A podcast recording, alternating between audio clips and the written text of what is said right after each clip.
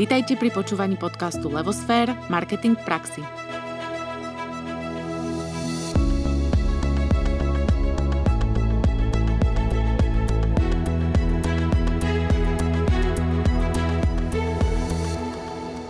Vítame vás pri počúvaní ďalšieho pravidelného náučného podcastu, ktorý vám prinášame každý štvrtok. Moje meno je Anka Sabolová a spolu s Naďou Kacera sa dnes budeme rozprávať o marketingu v praxi s našim hostom, ktorým je Dominika Onofrejová. A väčšina z vás ju pozná skôr pod názvom jej značky Domčina Láskonky a porozprávame sa s ňou, ako sa dostala k tejto svojej pracovnej vášni, ale aj najmä o tom, ako buduje svoju značku, o tom, či je love brand a o tom, ako sa jej podarilo vytvoriť si silnú základňu followerov na sociálnych sieťach.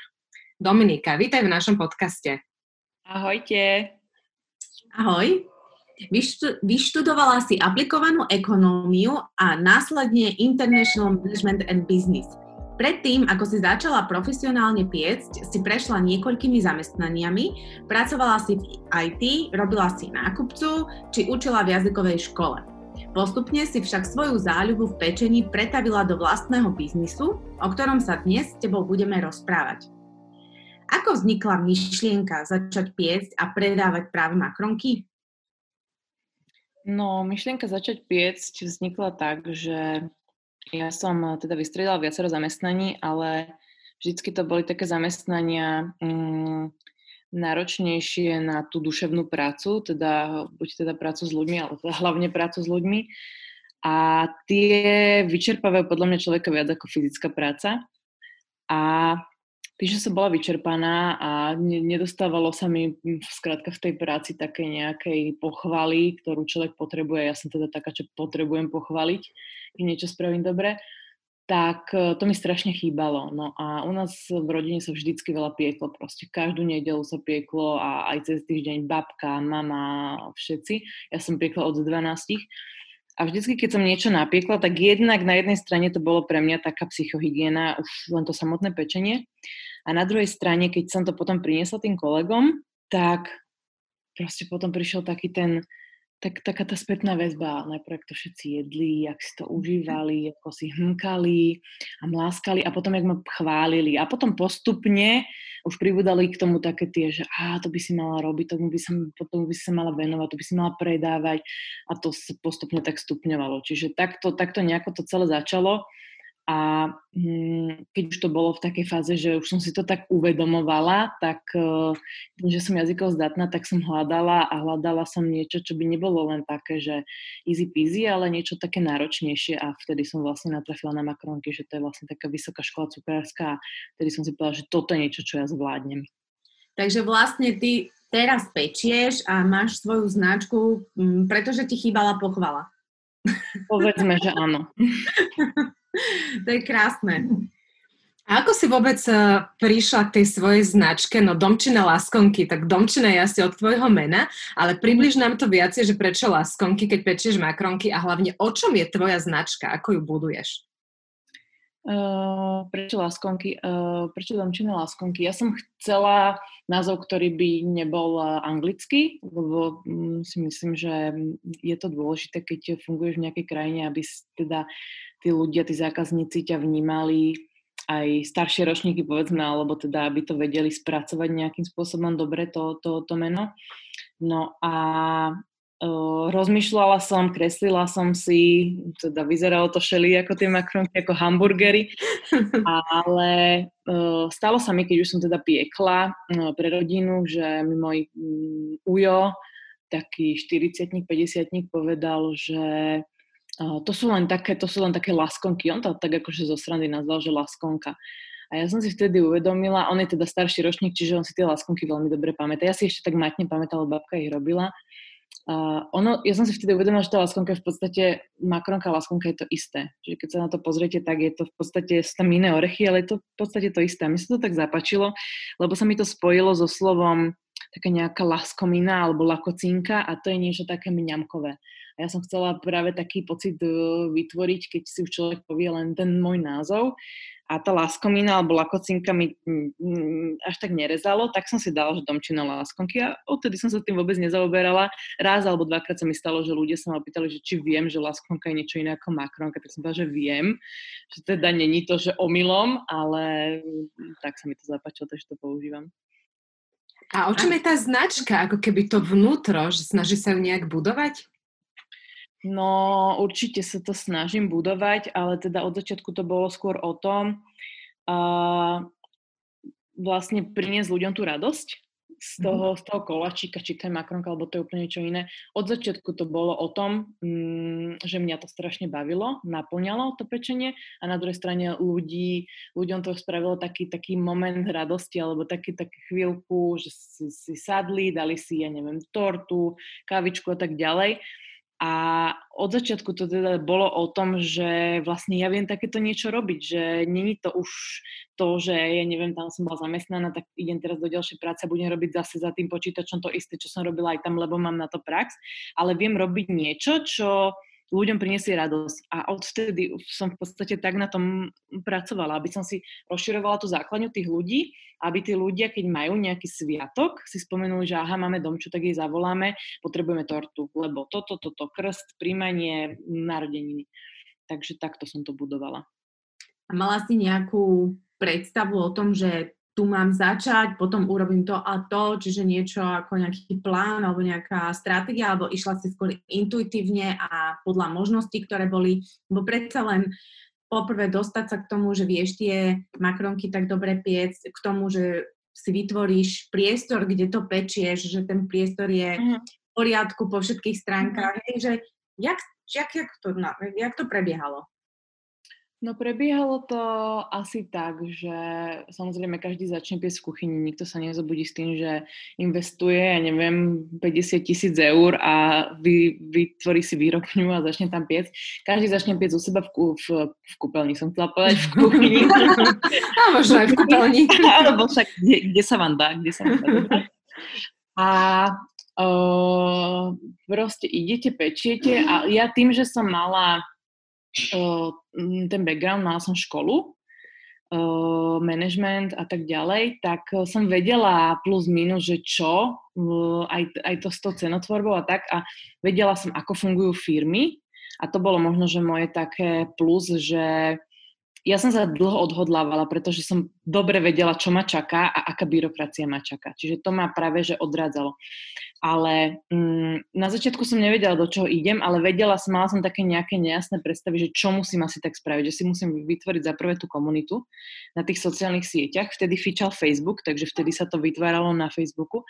A naozaj tá komunita na Facebooku sa vytvorila z tých ľudí lokálnych, Mm-hmm. A potom, keď nastúpil Instagram, tak som sa tak postupne presunula na ten Instagram, kde som si vlastne vytvorila tú komunitu tých ľudí z celého Slovenska a followerov vlastne kolegyne z celého sveta, kde sa teda už vzájomne inšpirujeme. Čiže ono to málo takú svoju postupnosť, ktorú ja som na začiatku vôbec nemala v hlave, ale postupne ako to išlo, tak som presne vedela, čo mám ďalej robiť. Proste to tak nejako prichádzalo same. Aj z toho, ako sa mi to jednoducho ukazovalo. Ja som ceca rok piekla tak, že popri práci, že doma, že, že, že večer a po víkendoch a teda zhruba po tom roku som jednak mala tú komunitu tých, tých uh, zákazníkov tu, alebo teda tých followerov lokálnych a jednak som vedela, že už ma to uživí. Mm-hmm. Takže hovorím, nemala som to na začiatku v hlave m, presne, že, že, že aké budú tie kroky, ale presne sa mi ukazovali, ako som išla, tak sa mi otvárali presne tie dvere, ktoré, ktorými som mala ísť, ako keby. Áno. Koľko rokov si na trhu, Domča? Na trhu som oficiálne od 2016. 2016. A keď mm-hmm. si vstupovala, uh, nebala si sa napríklad konkurencie, lebo teraz vlastne žien, ktoré pečú, lebo majú k tomu vzťah, je veľmi veľa a veľa to začalo tak akože robiť ako biznis. Tak ako túto oblasť vnímaš, alebo či to vôbec vnímaš, že je ich veľa? No keď som vstupovala na trh, tak som sa nebala konkurencie, lebo bola som, jednoducho, išla som si za svojím, vedela som, že to chcem robiť, že to ľuďom chutí. Práve, že som sa bála, že či tie produkty sú dosť dobré, to prišlo až časom, že som sa proste utvrdila v tom a že tí klienti ma v tom utvrdili. Ale postupom času vlastne prišlo to, že tá konkurencia, to nie je o tom, že či sa tej konkurencie bojíte, lebo keď e, ste dobrí, keď máte klientov, proste máte dopyt, tak nebojíte sa konkurencie. Vy tú konkurenciu sledujete a jednoducho pracujete s tým, čo je na trhu. Ja som napríklad bola taká, že som si všímala to, že veľa báb na Slovensku mm, ktoré pečú, či oficiálne alebo neoficiálne. Veľa báb mm, sa opičí strašne, strašne kopírujú. Ako, áno, jedna vec je, že už sa veľa vecí nových vymyslieť nedá. To je proste tak to je. Ale druhá vec je, že mm, dá sa vždycky sledovať niekto, dá sa sledovať zahraničné kanály a tak ďalej. A vždy je rozdiel um, niekoho sledovať a inšpirovať sa ním a rozdiel je kopírovať. Proste odá pozet, pretože mám pocit, že ten človek je úspešný a ako náhle budem kopírovať, tak budem takisto úspešný. To je podľa mňa cestné a veľa bab na Slovensku to tak bohužiaľ robí. A ako bola tá druhá časť otázky? Ty sa nebala tej konkurencie, že ako ju vnímaš. Takže... Že až teraz, až teraz to tak dochádza mi, že vlastne nie, nie ten strach, ale teda takéto, že vidím, že tento biznis e, je síce sladký, ale je to biznis ako každý druhý. To znamená, že sú tu boje, rozbroje a ha, ha, ha hi, hi, tvaríme sa, že sme na jednej vlne, ale teda bojujeme proti sebe v zákulisí a je to niekedy, je to už také mm, mm, namáhavé, alebo tak by som to nazvala. Mňa to tak zaujalo, lebo málo kto v, tak verejne prizná, že sú nejaké boje medzi konkurenciou. Ako to prebieha u vás? Že čo sú tie boje, alebo ako to vnímaš? No, tak to, to by bolo až moc konkretizovanie, ale... To nemusíme uh, hovoriť mená, ale skôr nie, nejaké nie, praktiky to, alebo niečo, čo sa nie, deje. ale ale to sa v tom nájdu. Uh, nie, to v našom biznise, alebo teda napríklad ja som taká, že veľmi rada ľudí podporím a veľmi rada podporím lokálnych ľudí. A tým pádom, uh, ako náhle niečo mám, nejakú súrovinu a teda fakt ja kúpujem súroviny, ktoré veľakrát proste ja sa nadchnem, začnem ju používať, až potom si spätne vyrátam, že či vôbec mi to teda pasuje do tých mojich nákladov, tak uh, ja sa s tými ľuďmi pochválim hneď na tých sieťach, uh, že mám toto od toho, toto od toho, toto od toho a samozrejme tie baby proste idú a tým, že vedia už, že ja proste nemám spolupráce a tak ďalej, že všetko to je naozaj, že to si to nevymýšľam, že to nie je spolupráca, ale je to naozaj kvalitná vec, tak si to kúpia. A uh, to, to je super, lebo teda preto to robím, aby som toho človeka podporila, ale potom sa za chvíľu stane, že teda uh, všetky pečú s tými, s tými uh, mandlami, s tou istou čokoládou, s tým, s tým, týmto. A potom už počase zistím, že teda, aha, tak nemusela by som až tak všetko dávať von, a teda taký ten môj, to moje nastavenie, ktoré bolo počiatočné, že teda chcem aj to know-how moje dávať von, aj s tými makronkami, aj, aj, aj so všetkým, sa tak postupne mení, že teda už postupne tak prehodnocujem tie svoje bývalé rozhodnutia a že veľa vecí by som už dneska spravila inak. Vidíš, to je zaujímavé, čo hovoríš, lebo v podstate, keď už ty si taká úprimná, môžeme byť aj my, uh, aj my máme segment, kde uh, sa veľkorysosť až tak nenosí, Uh-huh. A prakticky um, aj v týchto podcastoch, ktoré robíme, tak si častokrát prizývame aj konkurenciu a dokonca uh-huh. aj priamu konkurenciu. Uh-huh.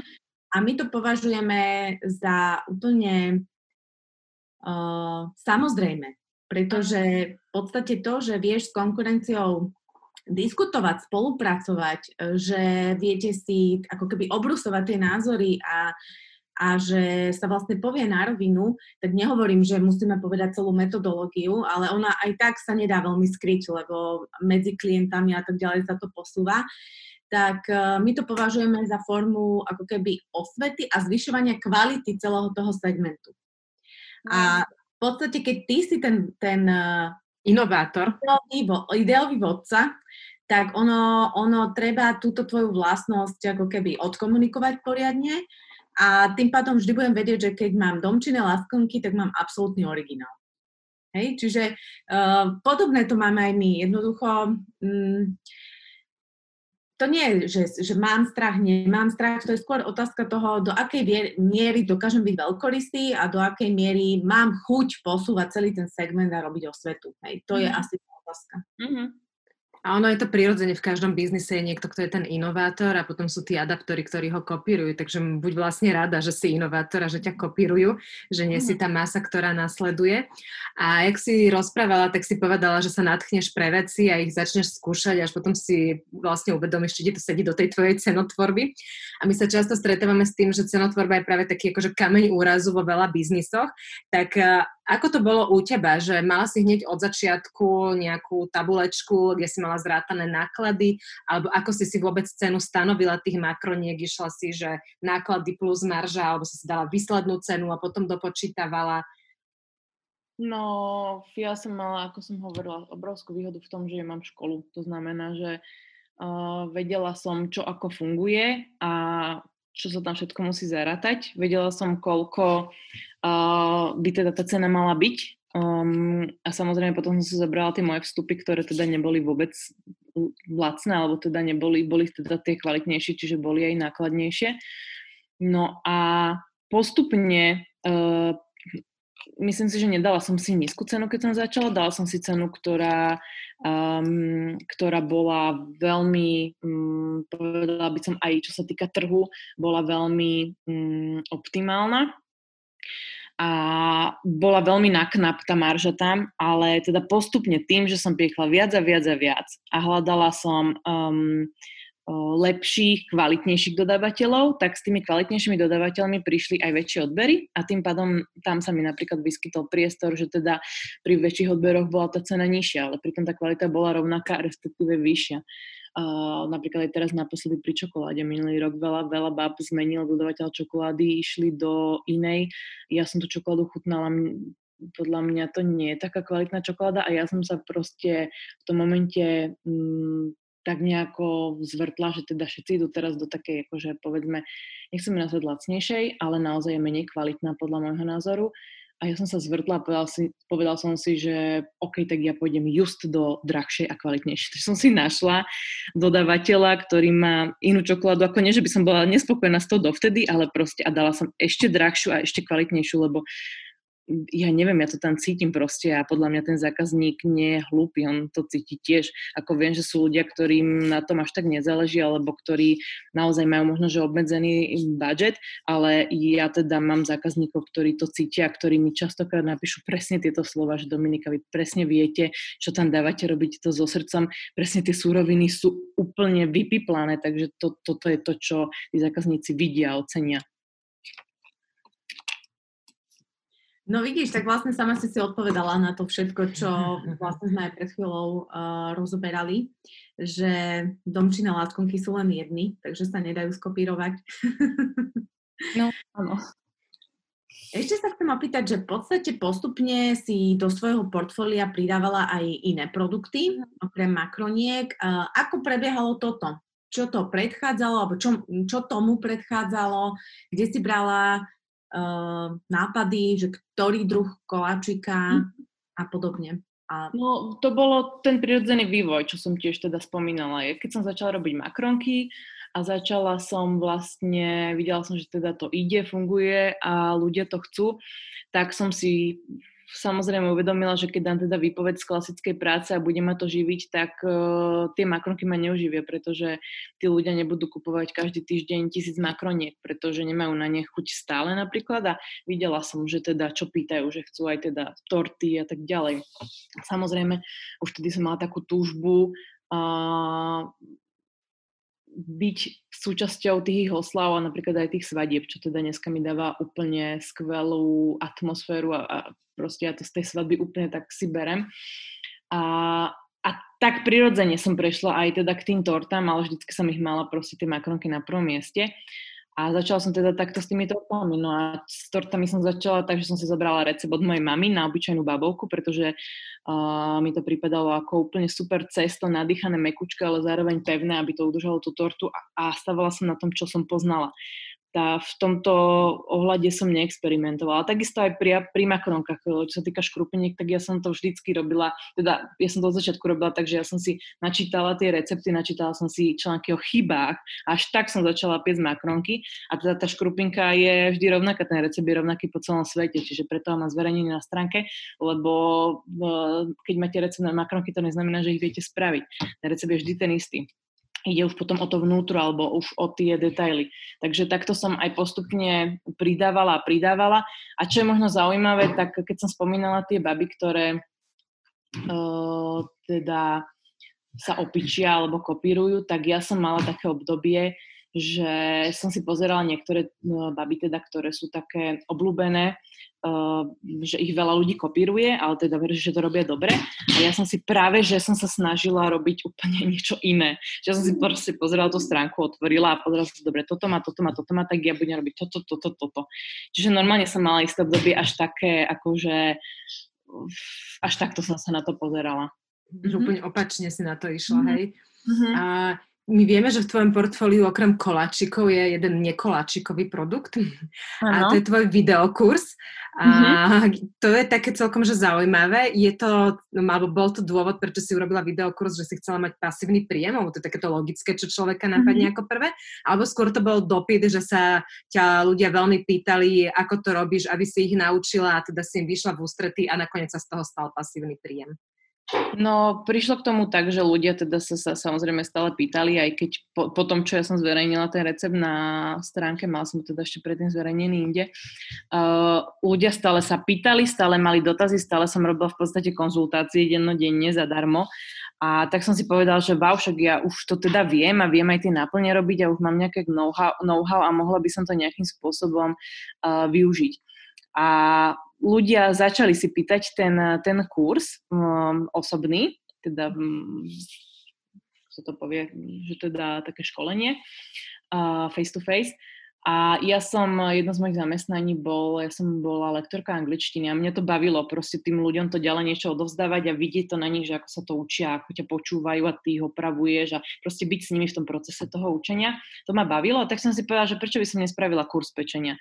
Tak som si našla priestory a začali sme robiť kurzy a spravila som, ja neviem, zo pár kurzov, vyškolila som zo pár x ľudí ale postupom času, jednak som otehotnila aj, a postupom času um, som došla na to, že mi to zabera strašné kvantum času, pretože či tých ľudí bolo naraz 8 alebo boli jeden, tak uh, jednoducho mne to zabralo 4 hodiny času, pretože ten proces pečenia makroniek nie je takto, ale je to dlhý proces. A, a druhá vec, že v podstate ten človek si to so mnou všetko napiekol, to sa nedá robiť v malom, takže ma to stalo aj dosť peňazí, čo teda som odzrkadlila aj v tej sume, ale teda aj tak.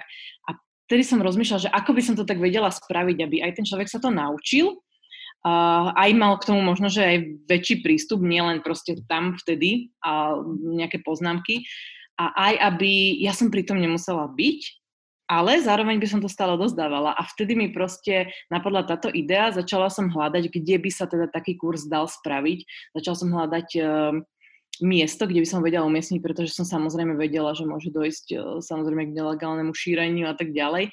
Takže som sa poradila s mojimi kamošmi aj ťakmi a teda som ten kurz umiestnila a naozaj bola to investícia, stalo ma to e, veľa peňazí ten kurz vyprodukovať a umiestniť ho tam a nebolo to zo dňa na deň, bolo to strašne dlho to trvalo, nestihla som, takmer som nestihla to pred Vianocami, kedy som si tak myslela, že to bude super skvelý vianočný darček a jednoducho dneska ten kurz naozaj je môj pasívny príjem a je to super, pretože ja keď, ja keď nemusím, tak sa tomu nevenujem, ale keď napríklad je takéto obdobie, ako je teraz, tak proste uh, pripomeniem, že mám ten kurz, ukážem im tie fotky, chcete sa to naučiť piec, pohodlia domova, mať k tomu vždy prístup, takže párkrát to pripomeniem a zase sa to zdvihne ten predaj. Čiže naozaj ten kurz už dneska mi proste zarába, že teda už na seba zarobil a je to super pasívny príjem a je to do nekonečna naozaj. Ty si už teraz spomenula, že v podstate dáš to na svoje sociálne siete, upozorníš na ten kurz. Mm-hmm. Mňa by zaujímalo, ako ty vlastne robíš svoj, svoju komunikáciu, hej? Mm, sociálne siete, ktoré, ako, prečo si sa pre tieto rozhodla, či robíš aj nejaké PR, či robíš aj nejaké iné formy reklamy, alebo či to malo nejaký vývoj, niekde si začala a niekde si teraz? No, to som tiež už spomínala vlastne, že začala som na Facebooku, lebo Facebook jednak vtedy fičal a vtedy ešte Instagram bol na Slovensku v plienkach. A jednak e, na Facebooku si nájdete lokálne publikum. To znamená, že sú tu moji spolužiaci zo základky, z Gimpla, kolegovia, ich kamoši a tak ďalej.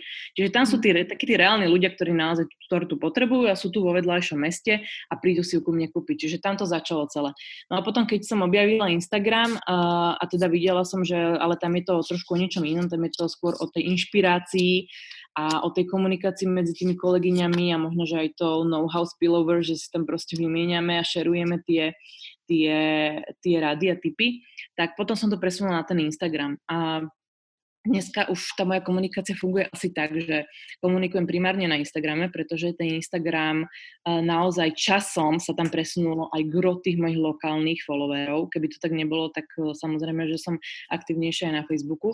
Ale teda našťastie je to tak, lebo v, naozaj sociálne siete sú nie že požierač času, ale u mňa naozaj to pečenie tvorí možno tretinu mojej pracovnej doby. Druhá tretina je komunikácia s zákazníkmi a, a, a dodávateľmi a všetkým možným. A tretia časť je fotenie produktov a no, jednoducho um, marketing na, na sociálnych sieťach. Čiže je to obrovská časť a teda ten Instagram je super v tom, že uh, je veľmi interaktívny, nie je statický, uh, sú tam tie storky, ktoré naozaj mi dávajú, mne to veľmi pomáha, pretože um, uh, veľa ma to posunulo ako, ako podnikateľku, ako človeka, ktorý podniká, pretože som mala hneď spätné väzby, aj dobre, aj zle a vedela som hneď, že čo mám ako robiť, čo ako nemám robiť a za toto som veľmi vďačná. Napríklad. Ja len spomeniem, že ty máš vlastne okolo 20 tisíc followerov na mhm. Instagrame.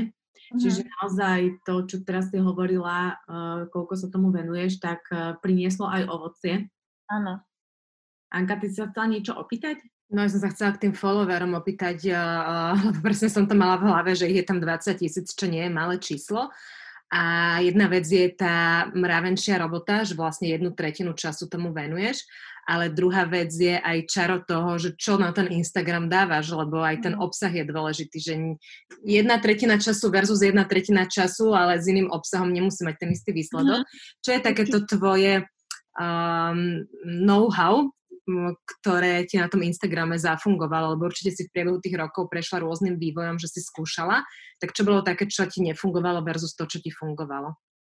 Mm, ja som tak neskúšala, že čo by mi fungovalo, nefungovalo, ale ja som tak nejako prirodzene išla a takisto prirodzene som tam na tom Instagrame uh, viackrát teda komunikoval, lebo viackrát mali ľudia taký dotaz, že prečo tam napríklad dávam aj svoje súkromie, akože nie je mhm. veľa, ale, ale teda dávam. A prečo mám napríklad dieťa moje a prečo tu napríklad vyjadrujem nejaké názory politické, tak uh, to boli tie, presne tie časy, kedy som sa tak nejako okresávala a kedy som sa ujasňovala v tom, že či to robím dobre alebo to nerobím dobre, lebo vtedy som vlastne uh, zistila, že naozaj to, ako to robím, robím to, že takto chcem robiť, pretože ja nechcem, aby tí ľudia, a respektíve to je aj vec, ktorú som im komunikovala vtedy, ja nechcem, aby tí ľudia ma videli ako firmu, a, s nejakým logom a teraz mám meno tej firmy a logo a teraz je to firemný profil a klikneš si tu, tu máš cenu a to je všetko. Proste ja chcem, aby to bol profil aj naďalej, aj v minulosti bol aj naďalej, aby to bol profil osobný, aby to bol taký ako keby blog, kde ja som eh, človek, ktorý pečie, aby ľudia videli, že pečenie je super, že pečenie je naozaj tak, taká tá psychohygiena, že piec môže naozaj každý a naozaj aj makronky, nielen proste ľahké veci a že som tam pre tých ľudí, akože nie som tam, že online poradne 24-7, ale jednoducho, že som človek z mesa a kostí. Schválne tam dávam aj deti, aby tí ľudia videli, že som aj mama a že presne preto tam nie som 24-7, lebo jednoducho, uh, ja keď dopečiem, tak mám ešte aj iné veci, ako ešte mimo toho, že večer sa zase vraciam k mailom. A politické veci tam zdieľam takisto, pretože tie, tá politika, keď ste podnikateľ a občan štátu, tak sa vás to veľmi dotýka. A na Slovensku ja si myslím, že je veľký problém s tým, že uh, ľudia potrebujú osvetu takýchto veciach, pretože preto veľa ľudí podniká, preto veľa ľudí pečie neoficiálne, pretože nevedia, alebo sa boja, alebo proste nemajú niekde zgrupené informácie jednak o tom, ako podnikať, čo si založiť, ako si založiť a jednak informácie o tom, ako si vybaviť výrobňu. To je dvakrát do týždňa mi príde dotaz, či by som mohla poradiť, ako si vybaviť, čo tam má byť, nemá byť. Také nič na Slovensku není proste a to je podľa mňa prúser totálny. To štát v tomto vôbec podnikateľom nepomáha vôbec. Mm. Mm-hmm. Áno, to je, ja si myslím, že... Zasúhlasiť, no. V podstate, keď to tak zoberiem, tak eh, aj ja, keď som rozmýšľala nad tým, že, že pôjdem teda s Ankou podnikať, tak tiež presne nad týmto som uvažovala, že vlastne čo toto podnikanie je. A to som teda vzdelaný človek, o, skúsený, rozhladený a tiež som to mala taký otáznik a veľmi sa tiež nebolo na koho ani na čo obratiť, čiže mm-hmm. je to mhm. taký, taký ako, že človek sa pýta, skúša a ide. A, takže v tom absolútny súhlas. Ja sa ešte chytím uh, takého slova, že inšpirácia. Ty si spomenula to, že uh, v tvojom segmente sa veľa kopíruje a že, že vlastne aj chápeš, lebo je veľmi ťažké už niečo inovatívne, nové vymyslieť a že, uh, že možno aj preto sa toľko kopíruje. Ako si ty na tom uh, s inšpiráciou a kde ju berieš, teda keď teba považujeme za niekoho, kto je v tom tvojom segmente jeden z tých inovátorov, tak kde bereš tú inšpiráciu? A druhá vec e, na tom Instagrame, že či aj to by nemohla byť uh, forma, ako sa dá ako keby odlišiť medzi vami, uh, dievčatami, ktoré pečiete makronky alebo teda ponúkate tieto služby a či tam sa teda aj odlišuješ. Lebo tam by teoreticky mohla nastúpiť tá inovácia aj v tom, ako to odfotíš, alebo ako to predáš, alebo v akej kombinácii, alebo hej, že nemusí to byť vždy o tom, že aký obsah má ten koláčik. No, inšpirácia je všade, respektíve keď robíš niečo, čo, kde si kreatívna, ale kde by si mala byť kreatívna, tak musíš inšpiráciu hľadať všade. To znamená, že ty nemôžeš stáť na mieste, mať teda nejaký taký daný, ja neviem, daný vzor, podľa ktorého ideš a proste ráno prídeš, urobíš koláč, zdobíš ho takto, ideš naspäť domov a proste venuješ sa už súkromnému životu. Proste ty si večer musíš otvoriť ten Pinterest a ten Instagram a tam to scrollovať a sledovať a pozerať a čo je nové a napadajú, napadá ti kopec veci a napadá ti taká kombinácia stakov a niekde vidíš také zdobenie a potom niekde vidíš, že aha, rebarbora s jahodami a potom to ty nejako dáš dokopy podľa seba zase. Čiže musíš vždycky do toho dať niečo svoje. Jednoducho, aj keď niekde vidíš u niekoho, ja som napríklad taká, že keď u niekoho niečo vidím, čo je super, tak to použijem, že to nejaký, nejakú časť toho nápadu použijem a vždycky to človeka označím. Vždycky. Proste prípada mi to, ak som to u neho videla a možno to nevymyslel on. A veľakrát sa už dneska stane, že to nevymyslel on, pretože to už dneska nie je možné. Proste označím ho, lebo toho človeka to poteší. Mňa to koľkokrát potešilo, keď mi niekto napísal, aj keď to je cukrárka, nemusí to byť, že to je pani, ktorá doma e, to upiekla synovi, ale je to, môže to byť cukrárka a označí ma, že sa inšpirovalo mňa, mňa to poteší, to není, že by ma to nahnevalo alebo čo, ale keď ma označí. A nie, že niekto mi pošle, že aha, pozri sa, na to robí takto ako ty a predáva to. To to je proste niečo úplne iné. Čiže inšpiráciu treba hľadať všade, treba mať otvorené oči a treba, ale treba chcieť treba chcieť inovovať a treba chcieť vymýšľať a mm, ja si myslím, že veľa záleží aj e, od toho, že ako teda fungujete. Keď teda fungujete ako ja, že nepozerajte sa na cenu, že koľko to stojí tá surovina, ale pozerajte sa na to, čo z toho dokážete vytvoriť s takou super surovinou, tak cena musí byť až na poslednom mieste. Nehovorím, že to máte robiť zadarmo. Ale určite sa nemáte uberať takým smerom, ale máte teda chceť v prvom rade toho zákazníka potešiť tie jeho bunky chuťové to prijať mu tú sľasť na, tých, áno, na tom jazyku, hej? A je kvalita pre teba na úplne prvom mieste, alebo mhm. čo je na prvom mieste v tvojom podnikaní? Áno, na, na úplne prvom mieste je kvalita tých uh, surovín. To, mm. Na tom to stojí a pada. Mm. A hneď možno taká otázka, lebo veľmi sa to žiada, jak pekne o tom rozprávaš. Považuješ sa za love brand, respektíve iní ťa považujú za love brand? Uh, to je také, keď by som to povedala, tak by to bolo namyslené, ale tí ľudia už keď, keď, niekedy mi, no, keď niekedy mi už tí ľudia píšu niektoré tie feedbacky, alebo proste keď mi napíšu, napríklad, som nad tým rozmýšľala, keď ste, mi, keď ste sa ma to opýtali, keď ste mi to poslali, akože také podklady, rozmýšľala som, či som love brand. A určite by som chcela byť love brand, ale to naozaj treba opýtať ľudí, že či som alebo nie som, ale rozmýšľal som nad jedným príkladom, keď uh, sa mi pred Vianocami stalo, že som veľa, veľa firmám robila také predvianočné baličky pre um, proste obchodných partnerov a tak ďalej. A jedna baba mi asi dva týždne na to písala, že Dominika, ja vás sledujem a, a super, všetko sa mi páči a tak ďalej. A teraz zrazu môj manžel prišiel z práce a že dostávali teda od nejakej agentúry, ktorá s nimi pracuje, nejaké darčeky. A ja už keď som videla tú krabičku a to logo, ja som presne vedela, čo to je. A začal som skákať, on na mňa pozeral, že čo, čo je. A ja som sa už tak tešila, že presne som videla, čo v tom je. Tak vtedy som si povedala, že OK, že tak asi som love brand, lebo naozaj takéto správy mi chodia častejšie a to potom si tak myslím, že wow, že, že fakt, že to už som tam. Ale naozaj ako ja sa snažím tak nebrať, lebo ja chcem ostať pri zemi a nechcem byť, ako fakt nechcem pôsobiť na myslenie ani, ani nič. Takže no, ako snažím sa to nejako vytisňovať takéto veci, aj, aj, aj tých followerov. Proste ja na to nemyslím, lebo čím väčší počet tam je, tak tým viacej proste kiksom môžem spraviť, že urobím nejakú blbosť alebo niečo neurobím dobre alebo nerozhodnutie nejaké nebude dobre, tým viacej ľudí to uvidí. Takže na toto sa snažím nemyslieť. A môžem ťa ubezpečiť, že teda namyslená určite nie si, lebo aj ťa poznáme, aj to vidno na prvý pohľad.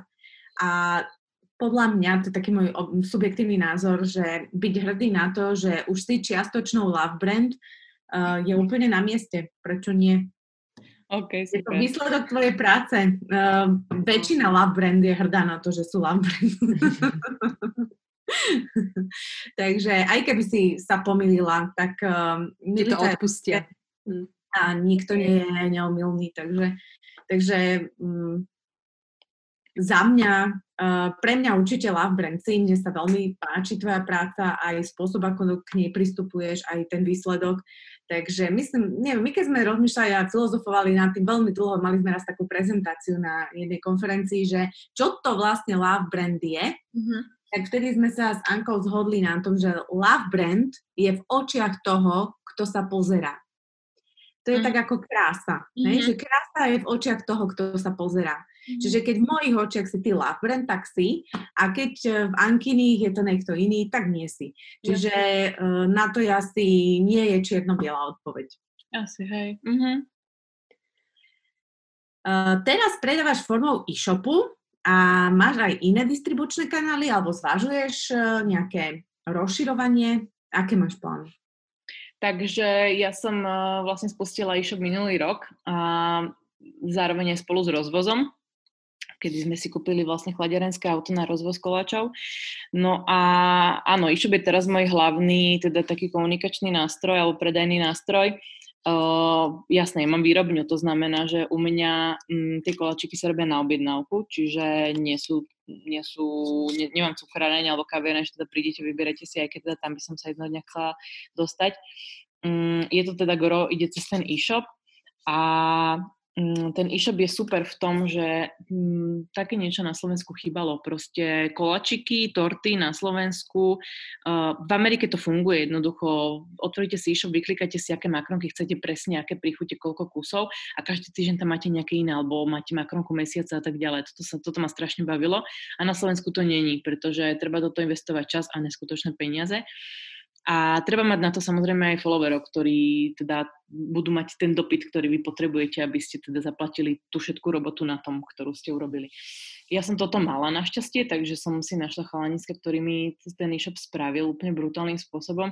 No a ľudia si na to zvykli. Ľudia si to vyklikajú každý týždeň, vedia, že teda ten e-shop je otvorený od do, potom sa pečie, potom sa rozváža. Vedia, že rozvážame po celom Slovensku, to znamená, že Teraz dneska zrovna môj šofer je v Stakčine. Pozrite si na mape, kde je Stakčín. Mm. Takže jednoducho každý týždeň vozíme celé Slovensko. Uh, tento rozvoz po Slovensku nám veľmi pomohol, um, keby som tak premostila uh, v tejto um, kríze, mm-hmm. pretože vidíme, že koniec maja už dávno bol malo byť x svadieb za nami a teda svadby úplne že nič. Čiže e-shop a rozvoz ma v podstate zachránili pred tým, že som sedela doma na piškote a nič nerobila. Takže mm. toto je super vec, ale teda iný predajný kanál nemám. A spolupráci s kaviarniam sa vyhýbam. Mám dve kaviarne, ktoré sú v Senci. Držím si ich preto kvôli tým lokálnym mojim zákazníkom, ktorí teda odo mňa berú a teda, aby nemusel vždy chodiť ku mne, tak majú to tam, majú to tam z gukavičke. Ale spoluprácam s, s kaviarniami sa vyhýbam, pretože mala som obdobie, kedy ma veľmi, kedy bol taký asi nejaký nárast tých mojich followerov a veľmi veľa kaviarní ma oslovovalo z okolia a jednoducho mm, ja som si to vyratala. Proste ja, mm, mne sa neoplatí piec pre kaviarne, mne sa oplatí piec pre koncového zákazníka, prečo ja by som mala na seba brať uh, vlastne tú, tú zníženú maržu, aby to tak pre ešte bola schopná je to vedať zákazníkovi. Takže s kaviarňami nespolupracujem a naozaj ja už teda mám tú víziu tej svojej kaviarne, aj keď teda to nebude ešte, že teraz, ale už tým smerom sa uberám, čiže aj to ma nejako tak brzdí, že prečo by som to dávala inde, keď teda už za chvíľku to bude u mňa. Mm-hmm. Áno, si spomenula aj tú aktuálnu situáciu vlastne, že ten rozvoz a e-shop ťa zachránili. A, a teda, že tie svadby, ktoré aktuálne by mali bežať, mm. stoja. Je ešte niečo, v čom ťa tá vlastne celá situácia s koronou nejakým spôsobom ovplyvnila, alebo sa niečo v tvojom biznise zásadne zmenilo? Lebo človek by čakal, že toto bude jeden z biznisov, ktorý zastaví. Stalo sa to, alebo čo sa udialo? Milo no, svadie. Hej, ja teda mám naozaj to šťastie, že môj biznis, eh, v podstate, že som bola schopná flexibilne reagovať a naozaj je to hlavne vďaka tomu, že sme mali to auto a že sme mali ten rozvoz, pretože eh, nemôžete si zobrať len tak auto z dvora a ísť rozhodeť kolače. Potrebujete, aby to auto malo nejaké náležité opatrenia hygienické. A takisto ale aj tá výrobňa by bola nejakým spôsobom uspôsobená. Ja som to teda spravila tak, že ku mne tí ľudia nechodili, respektíve ak chodili, tak mi ste podali vonku v rúškach, v rukaviciach, ale som to minimalizovala. Mm, čiže naozaj gro bol rozvoz. Čiže rozvoz bezdotykový.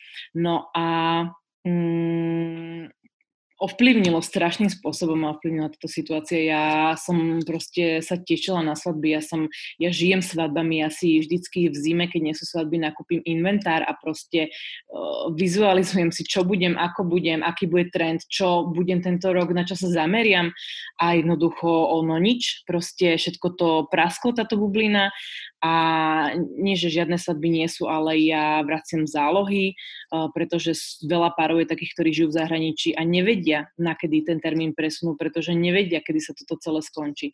Takže je to náročná situácia a zase sa budem opakovať, že teda fakt ma naozaj zachránilo to, že sme mali to auto a ten rozvoz celoslovenský.